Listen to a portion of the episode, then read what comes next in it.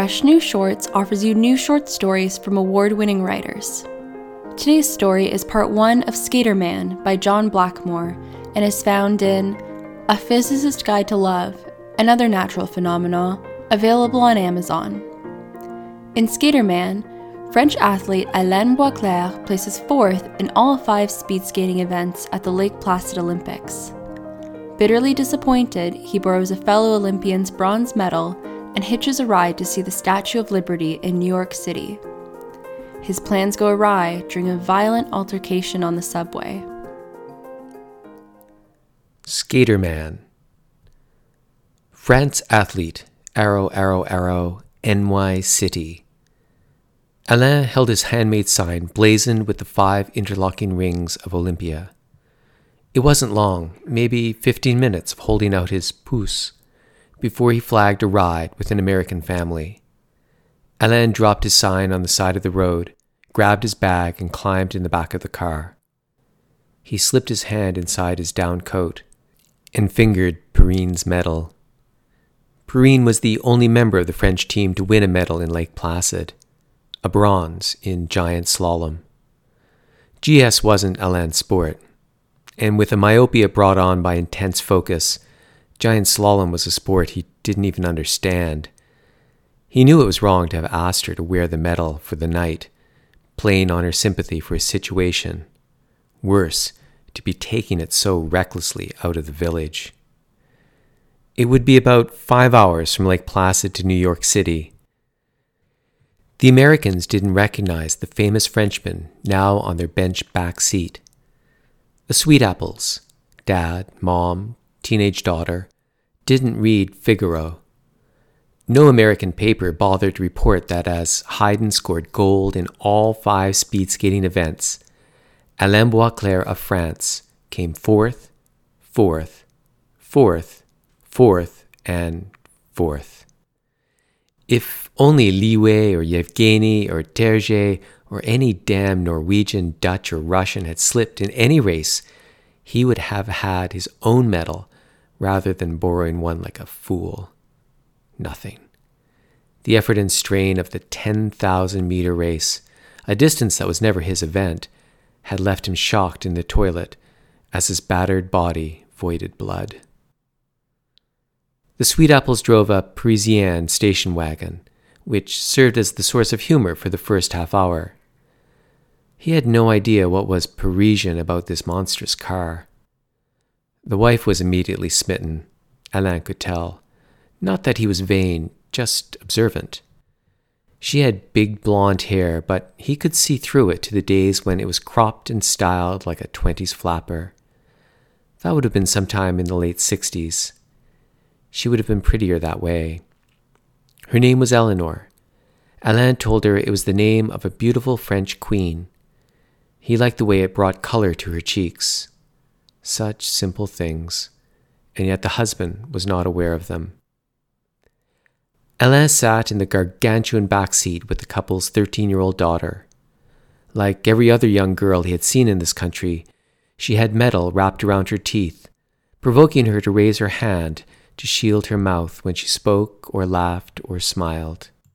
She was lucky enough to look like her mother, he never did find out her name, though she smiled and covered her mouth and smiled and covered in a continuing repetition. Eleanor's husband was Max. I played baseball in college, Max said. He piloted the big car down I 87 at 65 miles per hour. Shortstop. Would have been in the majors except for my knee. The majors, that's like the Olympics of baseball, Max explained. The World Series would be the Olympics, his braced daughter said through her hand.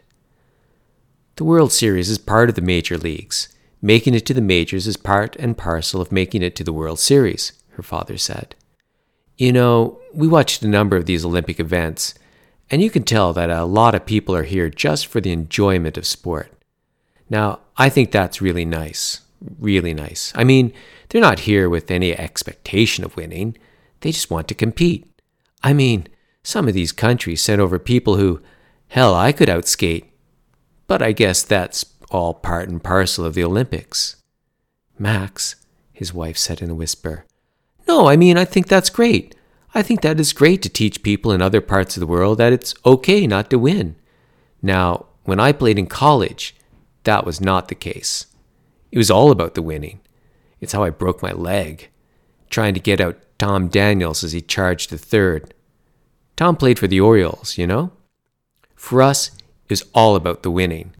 But then, that's the major leagues. It's not the Olympics. Alain leaned forward from his seat. His right hand was on Eleanor's shoulder. She was wearing an old style French ski sweater. He squeezed the thick wool as he spoke. Monsieur Max, lowering and directing his voice to the man, knowing the wife and not the daughter would hear. I have pursued my sport since I was eight. Every morning before the sun rose. No girl, no wine, no party. I gave up everything. This week, I pissed blood to win. Hey, hey, hey, hey, now, friend, we don't have that kind of French in my car. If you're going to carry on like that, I'll have to stop this Parisienne in Albany and ask you to get out. Max, his wife said, he doesn't speak English, and you insulted him. There's no insult in what I said. What insult? Unless he wants to see it that way. God, Max, you can be so. Eleanor put her hand on her forehead and closed her eyes. So? Max insisted. She kept her eyes closed. Now he would want to win. He was right. They taught him to win. He would have to win this argument, and she would have to make up some way so he could be right. God. And she was smarter than him, too. Hadn't she gotten A's in college? In political studies? In psychology? She could have been, what? Something. At least something. At least something more than Max's wife. I can be so what? Max insisted. She had worn her hair short, and she had been pretty and she had lots of boys interested in her. Max was a catch, she reminded herself. He had been handsome, and still was, if a little heavier. And Max's father had a good label and staple business that Max would inherit. And her in laws were not completely insufferable, even if their veneer wore through from time to time to reveal they thought she only wanted the riches of the label and staple empire. She laughed. So what? I can be as goddamn funny, Max said. The empire of staples, the kingdom of labels. What a funny thing to pick as your life's work, keeping the world safe from loose paper. You can be so like my father, she said, and leaned over to kiss him. Max smiled at this. I certainly don't want to be that, he said. She smiled thinking that he didn't even realize that he was insulting her. Eleanor looked into the back seat at Alain and smiled. He winked at her. But it was not a conspirator's wink. It was a closing of one eye that said he understood all those visions that ran through her head as if he could see through her big hair and straight into her soul. She felt her face grow warm. They stopped outside Albany for gas. Max bought a Babe Ruth bar and a tin of Pepsi. Eleanor had a Diet 7 Up. Their daughter declined all nourishment. So, where are you headed? Max asked. The statue, Alain said.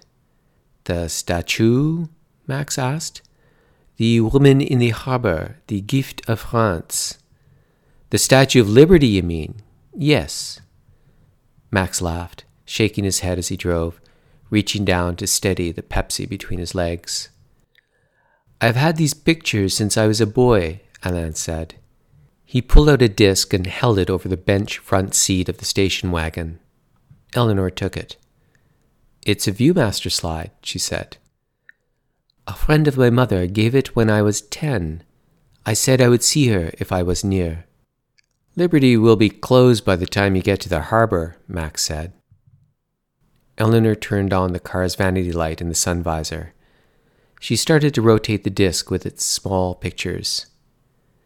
You had one of these when you were younger, she said to her daughter. Disney World, wasn't it? The girl nodded her head with her hand in front of her mouth. Max is right, Eleanor said. The ferries will have stopped. you won't get over. Are you staying with someone? I am going to the Ritz Carlton Battery Park, Alain said. Max whistled. Swanky. They pay athletes pretty well in France. Alain didn't reply. He didn't know how much it cost to stay there. He didn't have any plan other than the desire to get out of the athletes' village with its constant reminder of the number four. He knew that from Battery Park he could see Liberty Island. His mother's friend had stayed there with a rich American and told the story. If you're going to the Ritz, we can drop you off at the top of the subway line, say Wakefield. That's an awful long way to go by subway, and for someone's first time in New York, Eleanor said. The metro is fine, Alain said. Max shrugged. See? What he said. Anyway, we're not driving all the way through Manhattan. That's an hour down and an hour back if we're lucky. He's an Olympic athlete, after all. It was not the Paris metro. The door shut on Alain at 10.04 p.m., 4.04 in Niort, he figured. He took a seat as the train accelerated from the suburban terminus and began to hurtle towards the city.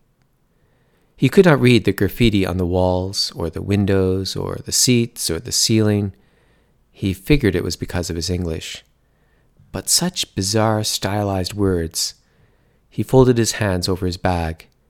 This one train would take him all the way to the south end of Manhattan Island, where the ferries left for Ellis Island and the Statue of Liberty. He closed his eyes and dozed off. Music woke him. He had no idea where he was at first, but he was conscious of movement, and then remembered the train, and then he heard the song. Crazy little thing called love, the chorus went. He had heard this tune many times in the United States. It was the number one song. It blared from a radio that one man carried with him as he and three others boarded his car from the one ahead. Alain looked around.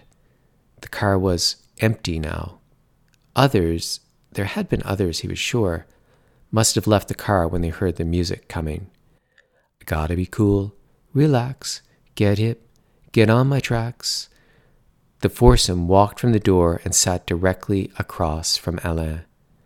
The one with the radio put it on the floor, halfway between them, pointing the speakers at Alain, then leaning over to turn the volume up even higher.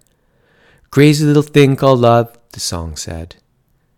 This type of thing had never happened to him on the Paris metro, but he had read about it in Figaro. Alain kept his eyes down on the floor. Another stop could not be far away. He would simply. Like the music? One of them asked. It was hard to hear him. Alain didn't say anything at first. Maybe he hadn't asked Alain a question. He tightened his grip on the bag. He's a weirdo, but he can sure sing, the man said. The train seemed to be decelerating. Alain prepared to stand up. So, do you like my music or not? he asked again. With a sudden jolt to his heart, Alain could see that there was no right answer to this question.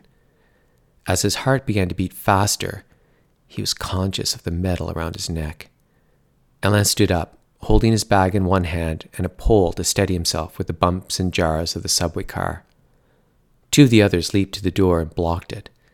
Sit down, Pally. We're just talking music. So, do you like Queen or not? Alain sat down. Answer the fucking question, one of the men blocking the door said. No, Alain said. You don't like my music, the first one said. I don't like Queen. You some kind of foreigner? Alain didn't understand him. There was a band called Foreigner, he knew. He didn't know if they were still talking music. The car stopped, but the doors didn't open automatically. There were only a few people on the platform, and when they saw the men at the doors, they went to other cars.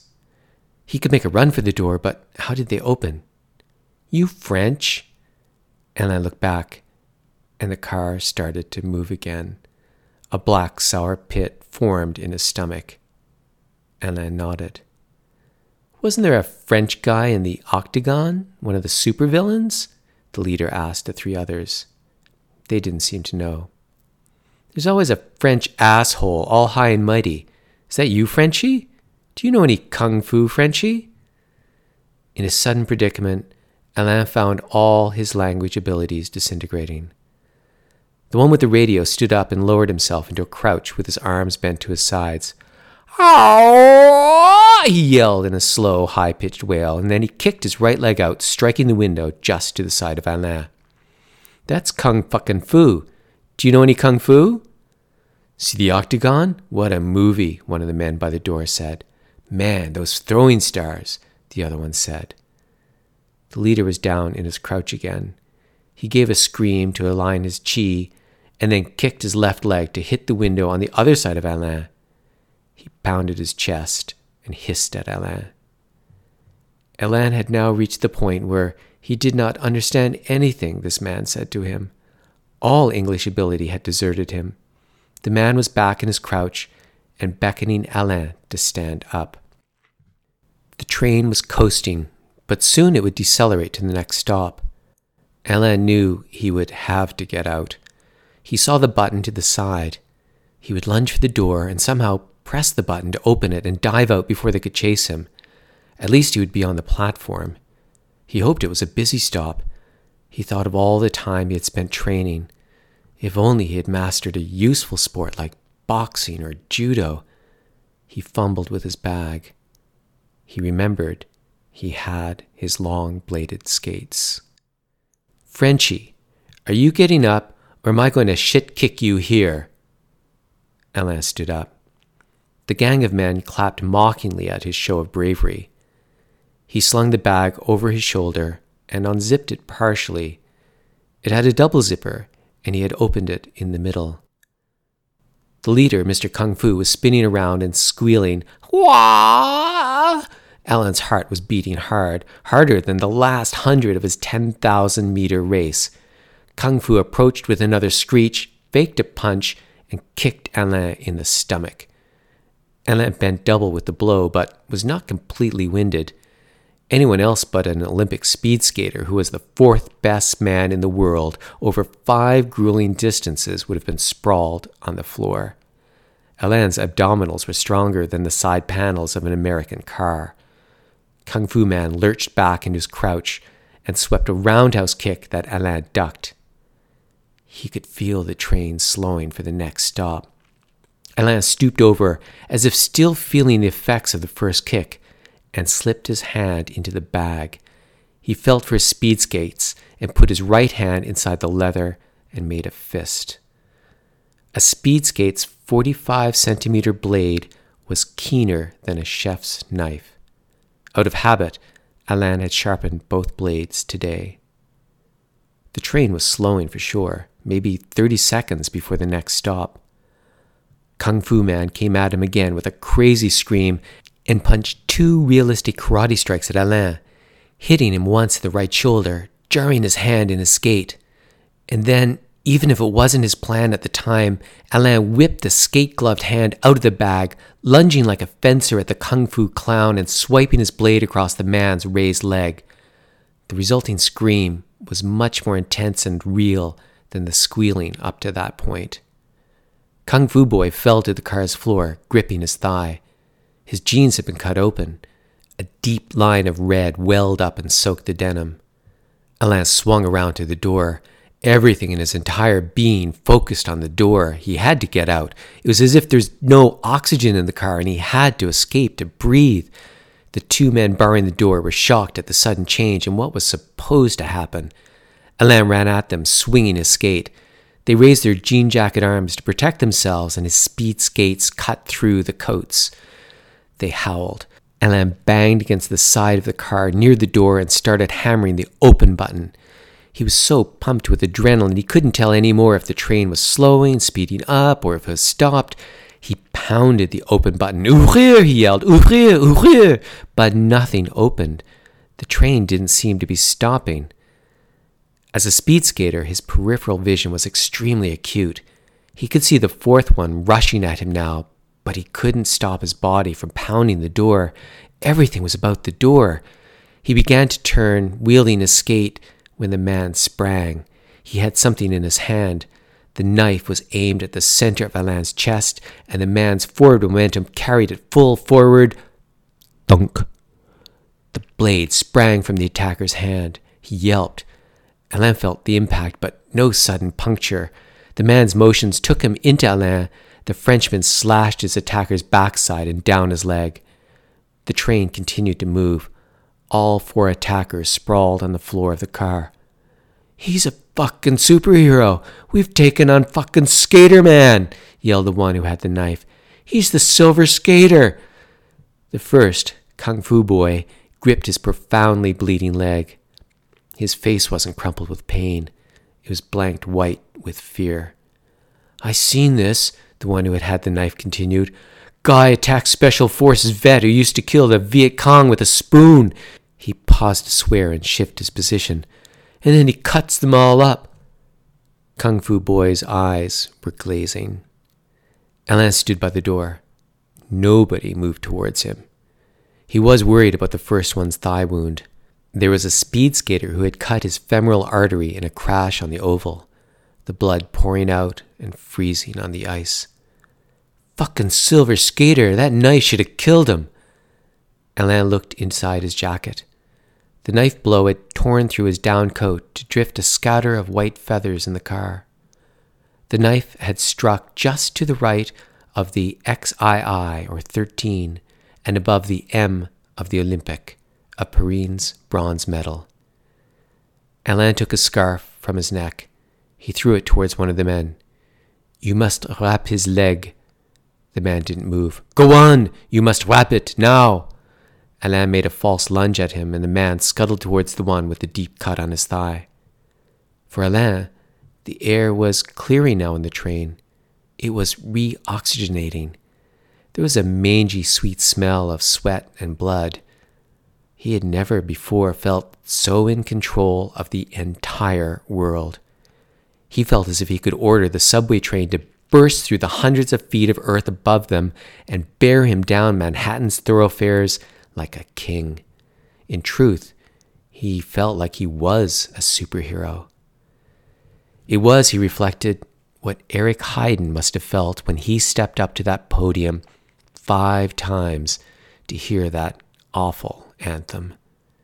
The train was slowing, but part of him did not want to get off. On this one car, he was the master of the world. It must have been the same way for Heiden. How long did they let you stay on the podium, raising your flowers to the crowd, pinching your medal and holding it up for them all? Kung Fu's leg was dutifully wrapped with Alain's scarf. The others pulled themselves up to seats.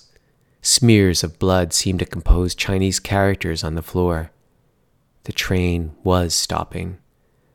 Alain reached into his down jacket and pulled out Perrine's medal. He held it away from his body like a crucifix of vampires, the ribbon taut against the back of his neck. He swept back with his speed skate and cut the plastic of the open button. The doors swooshed apart. He pointed the medal at each of them. I am an Olympian, he shouted. He turned and ran. There were perhaps twenty people on the platform. Two or three of them clapped. Was it a show? Was it real? Alain bounded the stairs three at a time to burst into the neon charged night air.